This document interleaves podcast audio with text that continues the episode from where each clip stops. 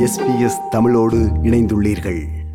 முன்னாள் மத்திய நிதியமைச்சரும் காங்கிரஸ் கட்சியின் மூத்த தலைவர்களில் ஒருவராக பார்க்கப்படும் ப. சிதம்பரத்தின் மகனான கார்த்திக் சிதம்பரம் ரூபாய் ஐம்பது லட்சம் லஞ்சம் பெற்ற வழக்கில் விரைவில் கைது செய்யப்படலாம் என்று இந்திய செய்திகள் தெரிவிக்கின்றன. இந்த விவகாரம் இந்திய அரசியல் அரங்கில் சலசலப்புகளை ஏற்படுத்தி வருகிறது. இந்த செய்தியின் பின்னணி என்னவென்றால் முன்னாள் மத்திய நிதியமைச்சர் ப. சிதம்பரத்தின் மகன் கார்த்திக் சிதம்பரம் இவர் காங்கிரஸ் கட்சியின் நாடாளுமன்ற உறுப்பினராகவும் உள்ளார்.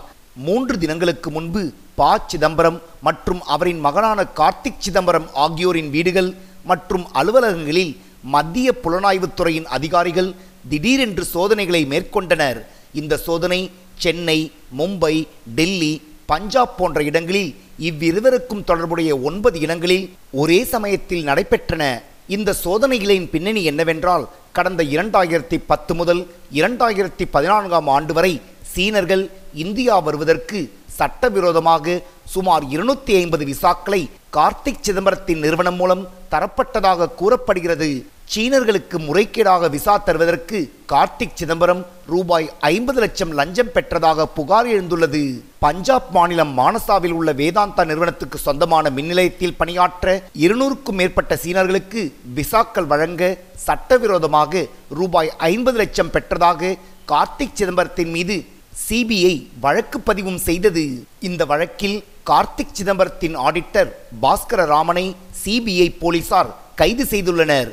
மத்தியில் பாஜக ஆட்சி தொடங்கியதிலிருந்து எதிர்க்கட்சியை சேர்ந்த முக்கிய தலைவர்களின் வீடுகளில் சிபிஐ அதிகாரிகள் சோதனைகளை நடத்தி வருவதும் நோக்கத்தக்கது. காங்கிரஸ் கட்சியின் மூத்த தலைவரும் தற்போதைய நாடாளுமன்ற உறுப்பினருமான ப. சிதம்பரத்தின் வீடு மற்றும் அலுவலகங்களில் இதுவரை ஐந்து முறை சிபிஐ அதிகாரிகள் சோதனைகளை நடத்தியதும் நோக்கத்தக்கது. இந்த சிபிஐ சோதனை குறித்து தனது ட்விட்டர் பக்கத்தில் தெரிவித்துள்ள கார்த்திக் சிதம்பரம் இதுவரை எத்தனை முறை சோதனை நடந்தது என்பதையே தாம் மறந்துவிட்டேன் என்றும் தமது வீடு மற்றும் அலுவலகங்களில் ஆறாவது முறையாக சோதனைகள் நடைபெறுவதாக குறிப்பிட்டுள்ளார். மத்திய புலனாய்வுத்துறையின் இந்த சோதனைகளுக்கு தமிழகத்தின் காங்கிரஸ் கட்சியின் தலைவர் கே எஸ் அழகிரி தனது கண்டனத்தை தெரிவித்துள்ளார். இது அரசியல் பழிவாங்கும் நடவடிக்கை என்று தெரிவித்துள்ளார். கே எஸ் அழகிரி. சிதம்பரம் அவர்களுடைய இல்லத்திலும் அலுவலகத்திலும் மோடி அரசாங்கம் சோதனையிடுவது ஒரு பழிவாங்குகிற நடவடிக்கை. இதேபோல் காங்கிரஸ் கட்சியின் மற்ற தலைவர்களும் இந்த சோதனைகளுக்கு தங்கள் கண்டனங்களை தெரிவித்து வருகின்றனர். காங்கிரஸ் கட்சியின் சட்டமன்ற உறுப்பினர் செல்வ பெருந்தகை. ஏற்கனவே செய்த சோதனையை மறுபடியும் வேற ஒரு மனு வாங்கி கொண்டு வந்து இந்த சோதனை நடத்துகிறார்கள் என்றால் இது முழுக்க முழுக்க பொலிட்டிக்கல் வெண்டேட்டா பழிவாங்கும் நடவடிக்கை. ஆனால் உறுதியான தகவல்கள் இல்லாமல் சிபிஐ சோதனைகளை நடத்துவதில்லை என்று தெரிவித்துள்ளார் பாஜகவின் மூத்த தலைவர்களில் ஒருவரான ஹெச் ராஜா. விஷயங்கள் வெளில வர வேண்டியிருக்கு. தகவல் இல்லாமல் ரைடு நடக்காது. On firm information only raid should take place அதனால் இந்த ரைடுக்கு பிறகு ம- ப சிதம்பரம் கார்த்தி சிதம்பரம் குடும்பத்துக்கு மீண்டும் திகாரில் களி சாப்பிட்ற வாய்ப்பு கிடைக்கணும் அப்படின்னு ஆண்டவனை வேண்டி. ஏற்கனவே முன்னாள் மத்திய நிதியமைச்சர் ப சிதம்பரம் மீது முன்னூத்தி ஐந்து கோடி ரூபாய் அளவிற்கு வெளிநாட்டு நிதியை பெற்றதற்காக ஐஎன்எக்ஸ் மீடியாவுக்கு அந்நிய முதலீட்டு மேம்பாட்டு வாரியம் அனுமதி வழங்கியது உட்பட பல வழக்குகளில் கார்த்திக் சிதம்பரம் விசாரிக்கப்பட்டு வருவதும் நோக்கத்தக்கது.